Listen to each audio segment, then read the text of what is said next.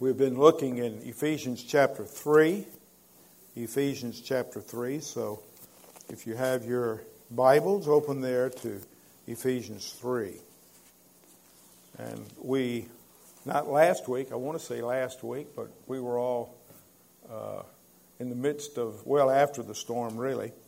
And uh, even though it wasn't much to it, as of uh, those of us who have been through Frederic and Camille and others, uh, it's always uh, brings your mind back to how frail uh, you are when when God and His power is displayed in, in those particular storms, and so uh, it's always a time of reflection. But this week we um, want to continue in Ephesians three and and look uh, at Paul's character and uh, Paul himself, and uh, we want to be like Paul in that Paul was like Christ.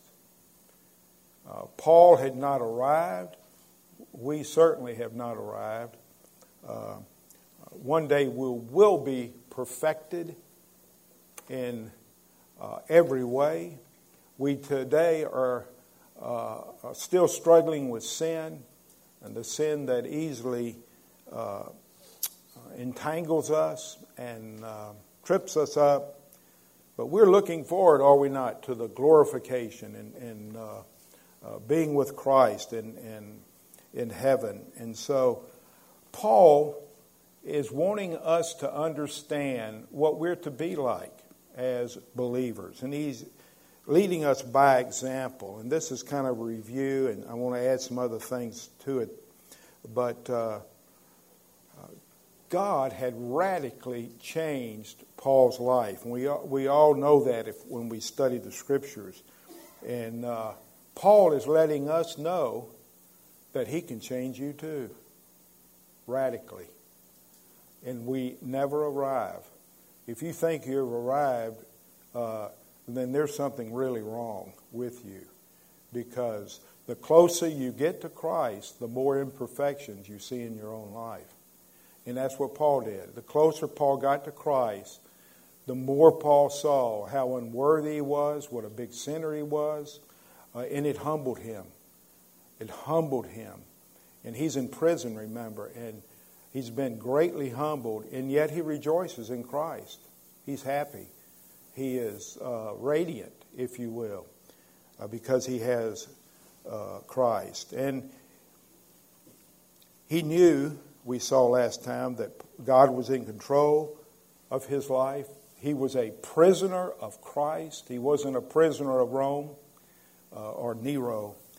He uh, didn't let the circumstances rule his life as we do sometimes. Secondly, he had a sense of privilege. He saw his unworthiness, that he was saved all by grace. Uh, he didn't deserve grace. He deserved hell and judgment, punishment.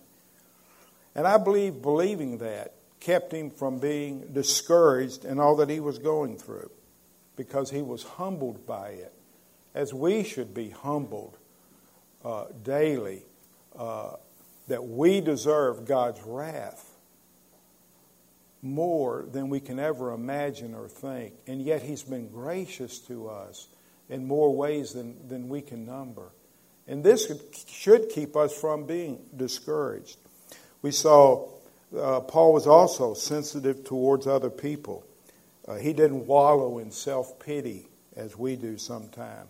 He didn't get out the violin and, and, and uh, play uh, that dirge, but uh,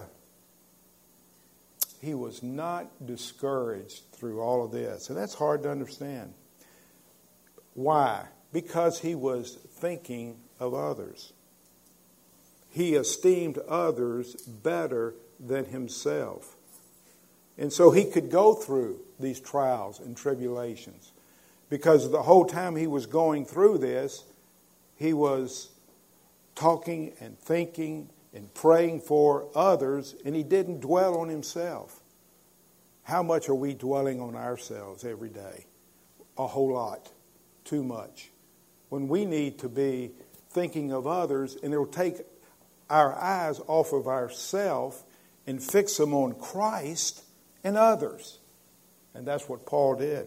And you know, he didn't say, okay, uh, I better start esteeming others so I can not be discouraged.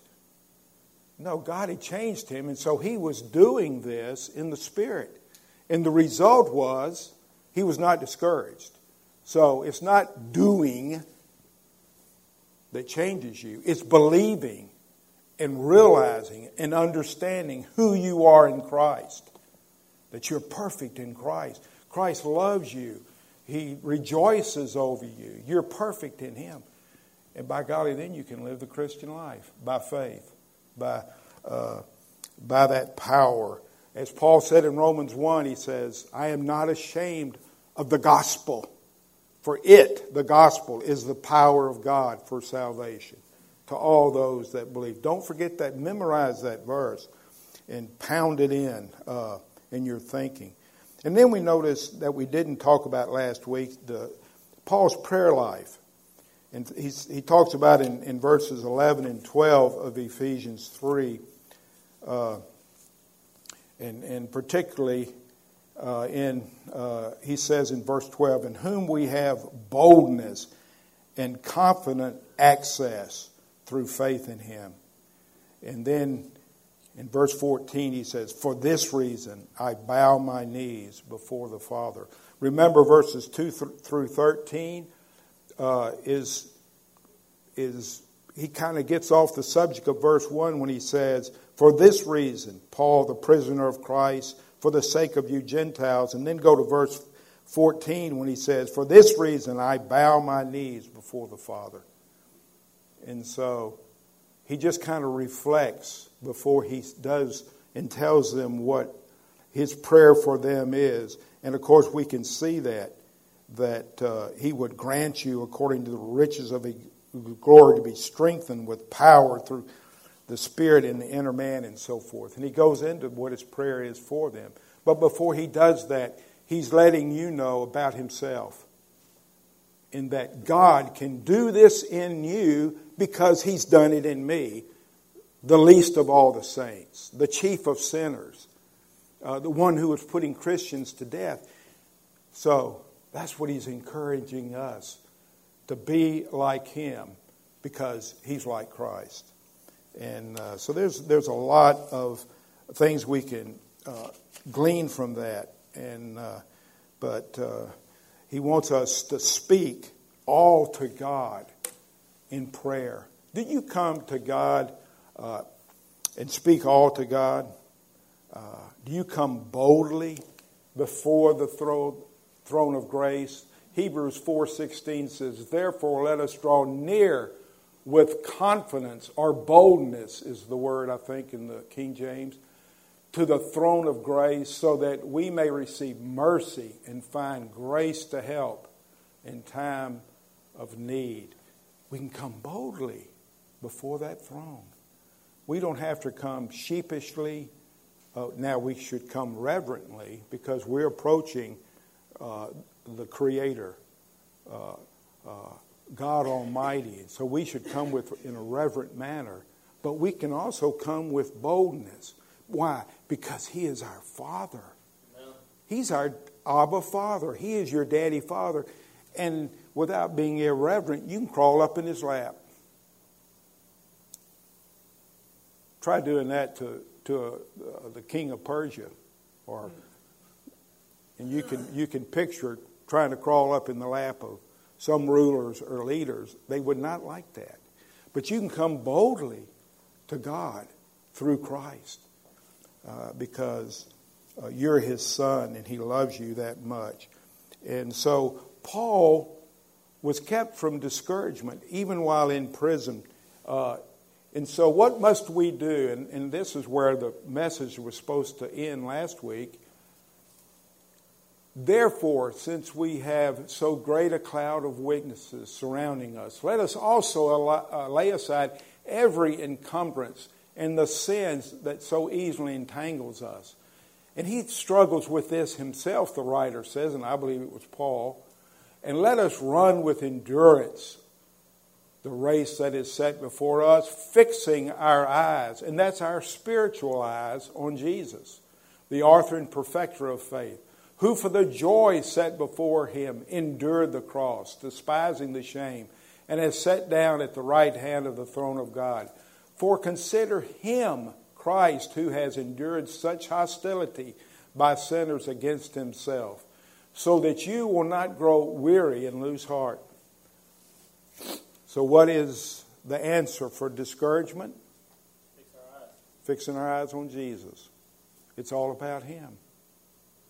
Now, we don't do that many times. We, we uh, uh, think about how we can solve the problem or how we, uh, we worry uh, about the problem.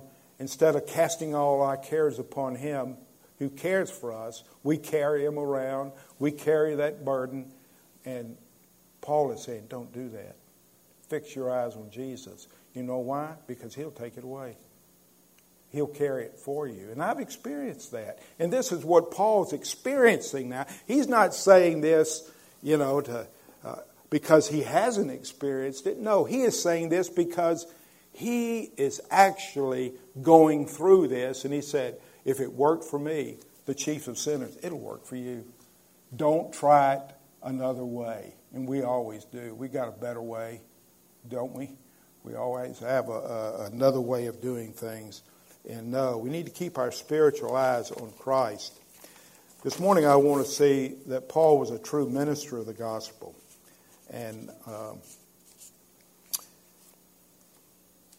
in verses 16 through 19, which I'm not going to look at this morning, but the main thing he wanted to do is to tell them why he was praying a certain way for them. Why he was praying the way he was praying. Um, in, in, in all that was going on, Paul says he was made a minister. Uh, there were certain things about Paul's ministry that God had called him to that apply to us, but there's some things about Paul's ministry that does not apply to us. Uh, what characterizes a true gospel minister? And, and like I said, these apply to us, but Paul was an apostle. There are no more apostles. There might be somebody who might call himself an apostle, but that does not make him an apostle. Uh, no, uh, uh, Paul was an apostle. There, before we get into that, though, I want to look at four words in this passage in, in Ephesians 3. And we have read this before. Uh, and so I don't think it necessary to go back and read this, this whole uh, passage again, and you can do that. But uh, there are four words here that are really kind of hard to, to understand when you hear the word. Do you ever read the scripture and you come across the word and you go, What in the world does that mean? And so you just keep going rather than really going back and studying it out and finding what's really being said there. We'll, we'll have our own supposition, we'll have our own thought about it. That must be it, and go ahead. But uh, there are four things here. The first word I want to see is revelation. And he says that in verse 3 that by revelation there was made known to me the mystery uh, this is uh, apocalyptus, which is the apocalypse you've heard about. This is the same word for the book of Revelation. So Paul is revealing something that doesn't happen to you and me. We are not given direct revelation from God as Paul did. The scriptures are the foundation that we stand on but we're not receiving more revelation from God. So the Book of Mormon, for instance, is not from God. Okay? Just get that straight. That, that is revelation that's been added. The scriptures are our foundation. And so there is something about Paul that does not continue today. Uh, we today, we ministers, and you're a minister in a sense, you're a servant. Uh, you give the word of God out, but uh, uh, we ministers have been given the revelation. And what is that? The scriptures. And those scriptures are complete. And uh, these given by the prophets and the apostles, and uh, we cannot add to the foundation of the Bible. Through new visions, prophecies, revelations, that revealing is, in, is over. Adding to the scripture is a terrible, terrible sin. How do I know that? Well, in the book of Revelation, it says in verses 18 and 19 of uh, Revelation 22 I testify to everyone who hears the words of the prophecy of this book. If anyone adds to them, God will add to him the plagues which are written in this book. If anyone takes away from the words of this book of this prophecy, God will take away his part from the tree of life and from the holy city which are written in this book. So it's a serious thing to add to the revelation of God. It's complete. This is all we need as believers today to grow in the grace and knowledge of Christ. And uh, let us uh, understand that completely. Now, so what is it that we need as Christians today? We need illumination concerning this revelation. Illumination by the Holy Spirit of God who teaches us. And so that we might know the height, the length, the breadth, as he says in verse 18 of chapter 3 of Ephesians that we'll get to. Second word I want to look at is mystery. This is mysterion in the Greek. See, a lot of Greek words are easy because they sound the same. Uh, and it appears three times, verse 3, 4, and 9. Uh, and what we have to be careful of is looking at this mystery as defined today by mystery. Okay, this is not a uh, mystery novel. This isn't a puzzle. Uh, this is not something spooky and strange uh, that we can't explain. Mystery defined in the Bible is something that can only be known by God and something that uh, can only be known if God reveals it to us. It is something true, but is hidden in God until He is pleased to reveal it to man. And I like that. I like the, those definitions. Uh, the mystery of Christ that has been revealed.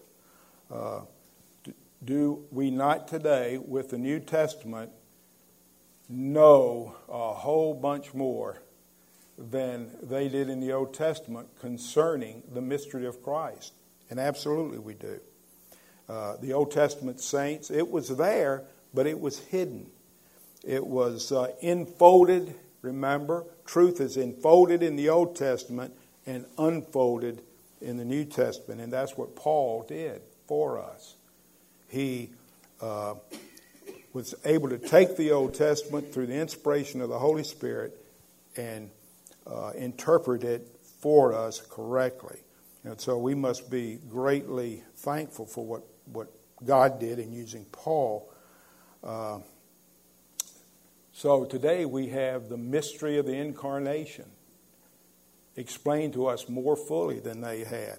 We have the mystery of the Trinity Father, Son, and Holy Spirit. And yet, if you go back to Genesis, you'll find the Trinity there. For what does it say? For let us make man in our image. And so, again, today we can have a greater understanding of these, uh, these great truths that are found in God's Word. And uh, we have today the mystery of the church. And that is God opening up the gospel in an abundant way to the whole world. That's the mystery a mystery of the church.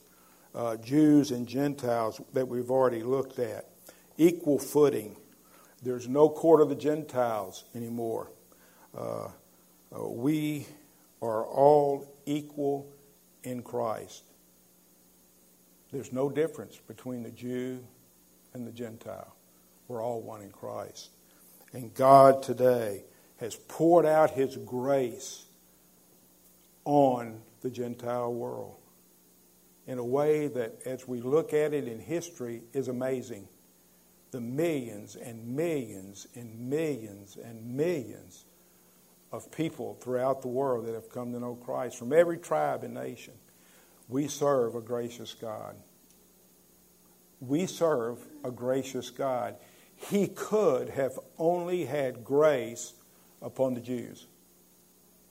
He could have done that and been perfectly justified. And yet, we have today uh, uh, we Gentiles being a part of that. And uh, we're treated uh,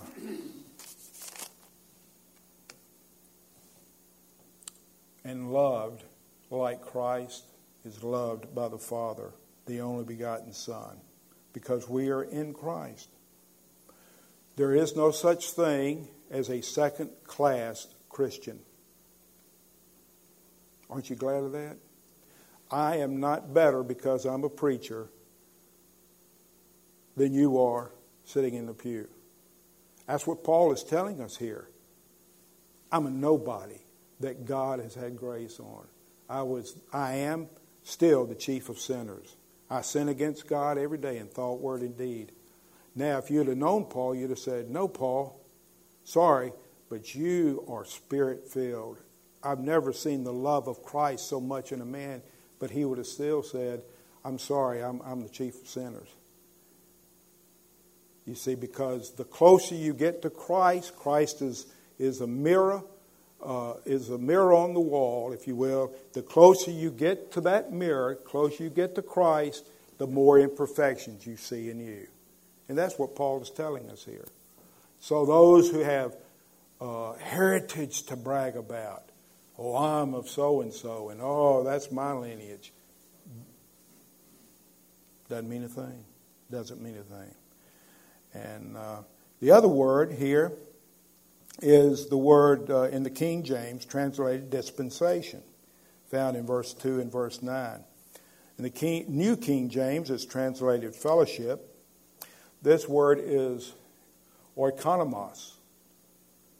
What does that sound like? Economy. It's where we get our word economy.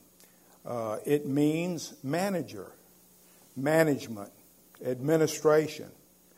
But better, it means stewardship. In the uh, Greek lexicon, I looked it up, in stewardship, stewardship is filled with meaning. Uh, Paul is saying, I have been given this stewardship. Paul saw his role as a steward. A steward is one who is put in charge of managing the household affairs of the master. And who is the master? Christ. Paul has been put in charge uh, of the household affairs as a steward of the master of the house, who is Jesus. 1 Corinthians 4 1. Let a, uh, a man regard us in this manner as servants of Christ and stewards, here's that word, of the mysteries of God. Stewards of the mysteries of God. And then for us, 1 Peter 4 9 through 10. Be hospitable to one another without complaint, as each one has received a special gift. You have a special gift. I don't know what it is. Sometimes I wonder about myself, uh, but we all have a special gift God has given us. Employ it in serving yourself. Is that what it says? No, one another. As good stewards, here we find that word, oikonomos, of the manifold grace of God. And so Paul is pouring out his life as a steward of the mysteries of God. And God is using him in a very powerful and uh, uh, positive way as he deals with the Gentile world. And uh, I'm glad God used Paul, a Jew, to, to instead of a Gentile, because if a Gentile had come around saying these things, you would go, hmm. But no, Paul was a Jew. He was a Pharisee of the Pharisees. He hated Christians. And so when God changed his life, people went, they at least had to go, wow, now that's something else. Where if a Gentile had been proclaiming all this, they'd have, you know, wondered. Uh, uh, maybe even more. I don't know. I just, uh, uh, uh, that came to my mind, but I think there's a whole lot in his being a Jew. There's great meaning behind that. Uh, and so now he is a steward of this in the church. And the job of the steward is to proclaim to you, we find it in verse 8, what is that? The unsearchable riches of Christ. The unsearchable riches of Christ. My job is to pass on to you this information of the mystery to you. Paul has a treasure box full of the riches of Christ that he is passing on to us. And they're ours. These riches are ours. And uh, what are some of the treasures that we've already seen in, in Ephesians? One of them is chosen before the foundation of the world. We're forgiven. We're adopted. We have a great inheritance. And, uh, and so Paul is dispensing these treasures uh, to us as a steward. He's been given this stewardship. Other word, the last word is riches. Uh, chapter 1, verse 7, we find the riches of grace. Chapter 2, verse 7, the riches of grace. Chapter 3, verse 8, the unsearchable riches of Christ. Did you know that, you, and I've said this before, that you're the most rich person, if you're a Christian, than all the worldly people without Christ put together? You're rich beyond your imagination. If you, you, if you could just behold the riches of Christ and experience that for a second, you, you couldn't stand it. We couldn't stand it in our fleshly body, in our sinful flesh. We couldn't. But he's the riches of Christ, the abundance that we have in Christ is far beyond what you can imagine or think. Heaven is far greater than you can ever imagine or think. Christ is so much greater than you can imagine or think. And I've said before, think the biggest thought that you can about God, it's not big enough. Because He's bigger than anything you can imagine uh, or think. And uh, but we're rich. We're rich in Christ. And and Paul is talking here uh, about his ministry, about his ministry very quickly here. Uh, what makes a true minister of the gospel? Now, he was also an apostle, but I think we can see these things uh, ourselves here. The making of a true minister of the gospel uh, is being called. He says in verse 7, does he not? In Ephesians 3, he said, Of which I was made a minister, according to the gift of God's grace, which was given to me according to the working of his power. Paul was made. He was chosen by God. He was changed by God uh, to do this. He did not just go to seminary and decide, I'm going to be a preacher. Now, a lot of them do that. You know, that'd make a good I like to speak, and so I'll be a minister. I'll go to seminary. That does not make a minister. A minister is made by God, where God gives the minister a heart for the people and a love of the gospel to preach the gospel. And sadly to say, in our churches today, brethren, very few men today are preaching the good news of Jesus Christ. That Jesus Christ saves uh, from your sin. And so uh, he was made.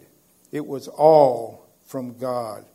And then we find uh, uh the mission of the minister is to serve. Minister means to serve others.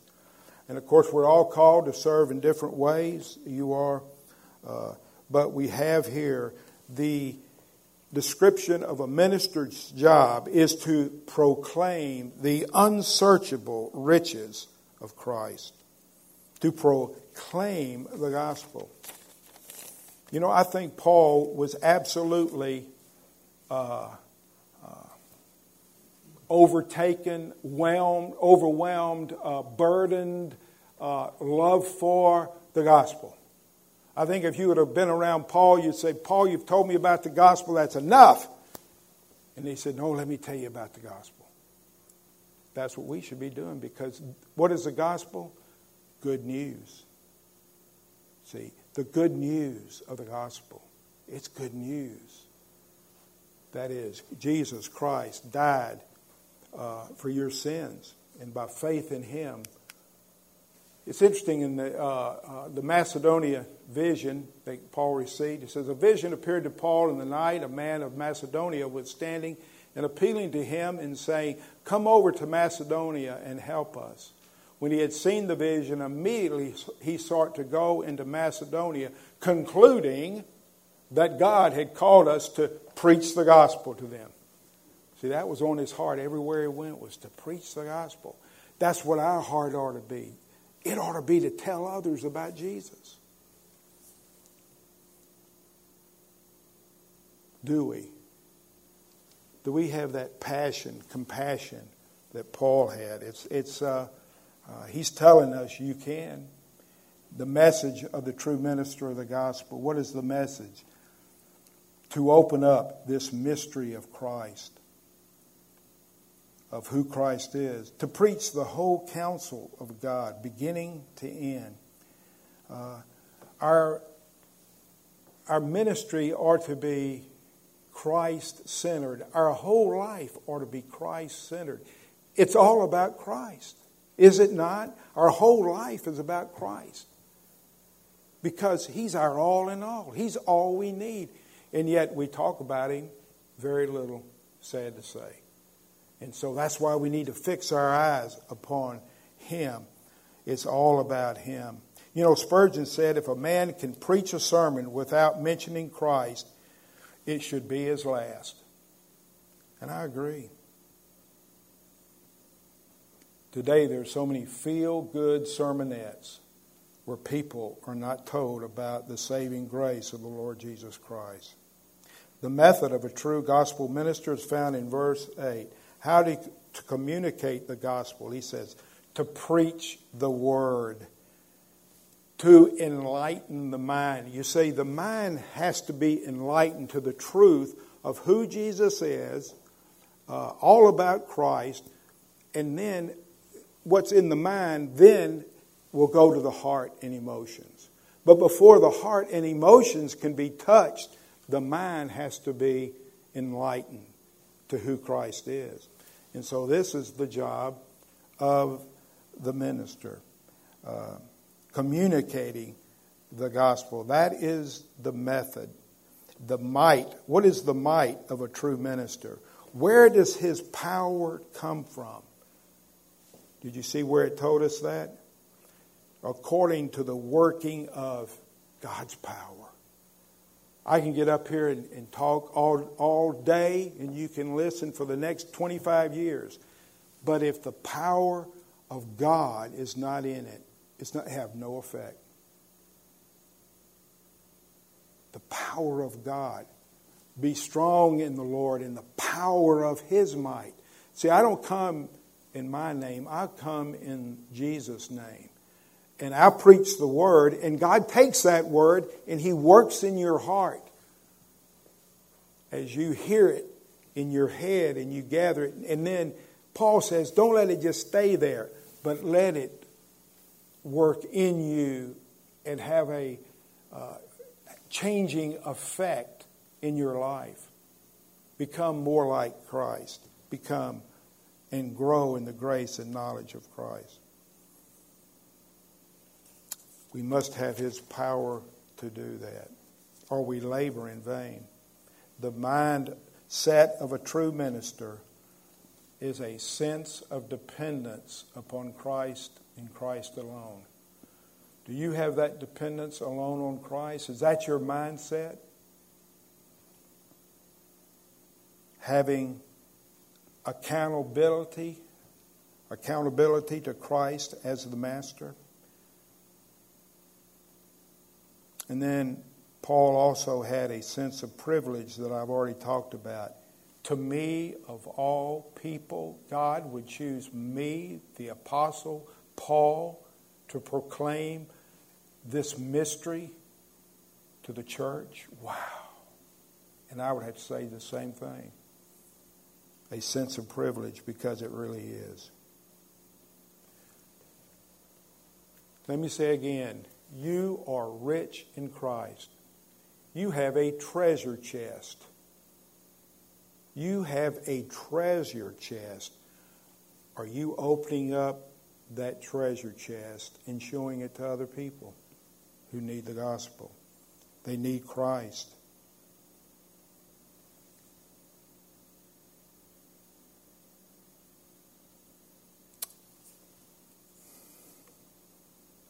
Because you see, without Christ, their lives are bankrupt. Their lives are empty. They have nothing without Christ. And so Paul is saying here to all of us, not just to me, but mainly to me, because in a way I am a minister of the gospel, a preacher of the gospel. But he says, Are you telling other people what's going to change their life? A doctor can give medicine to people and it physically it helps them most of the time. But we have something to give to them spiritually that will help them for eternity. He can help us, a doctor can physically for a short time, but there is one that can help someone who is bankrupt and they need to see they're bankrupt you need to see you're bankrupt. You have you come to Christ empty-handed to him alone as a sinner and you cry out every day, "Lord, I need you every day." That's not something you do just at salvation. Somebody will say, Oh, I walked an aisle and I said that for the past 30 years. I've lived for self, but I made that decision and I'm going to heaven. I need to say that every day. Lord, save me. Save me from my corruption. Save me from, from uh, all the things that I do that hurt other people. Lord, I need your spirit. I need your power to live the Christian life. That should be what should be true about all of us every day, not something we did 30 years in the past. We need it every day. And we need to come as Christians empty handed. We need to come bankrupt because in our flesh dwells no good thing. You see, Christ is all you need. Do you hear me? I mean, I, am preaching to myself, but hear me.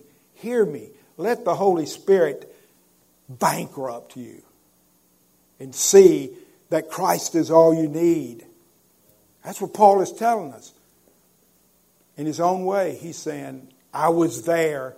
God has changed me by his mighty power. Let's pray. Father, this morning as we come, we come bankrupt. We all come bankrupt because we know that all of the righteousness uh, that we produce is only filthy rags. All our righteousness, Lord, are as filthy rags. We all have sinned and fall short of the glory of God. Every day we fall short of the glory of God. But Lord, it's because we fall short that we need Jesus. Every day. Lord, help us every day to cry out in our time of need, to fix our eyes upon Christ, the author and finisher of our faith. Lord, help us like Paul to see that we're stewards that we have been given this treasure chest. May we open it up to the world that they too may see Christ is all they need. And we ask this in Jesus' name. Amen.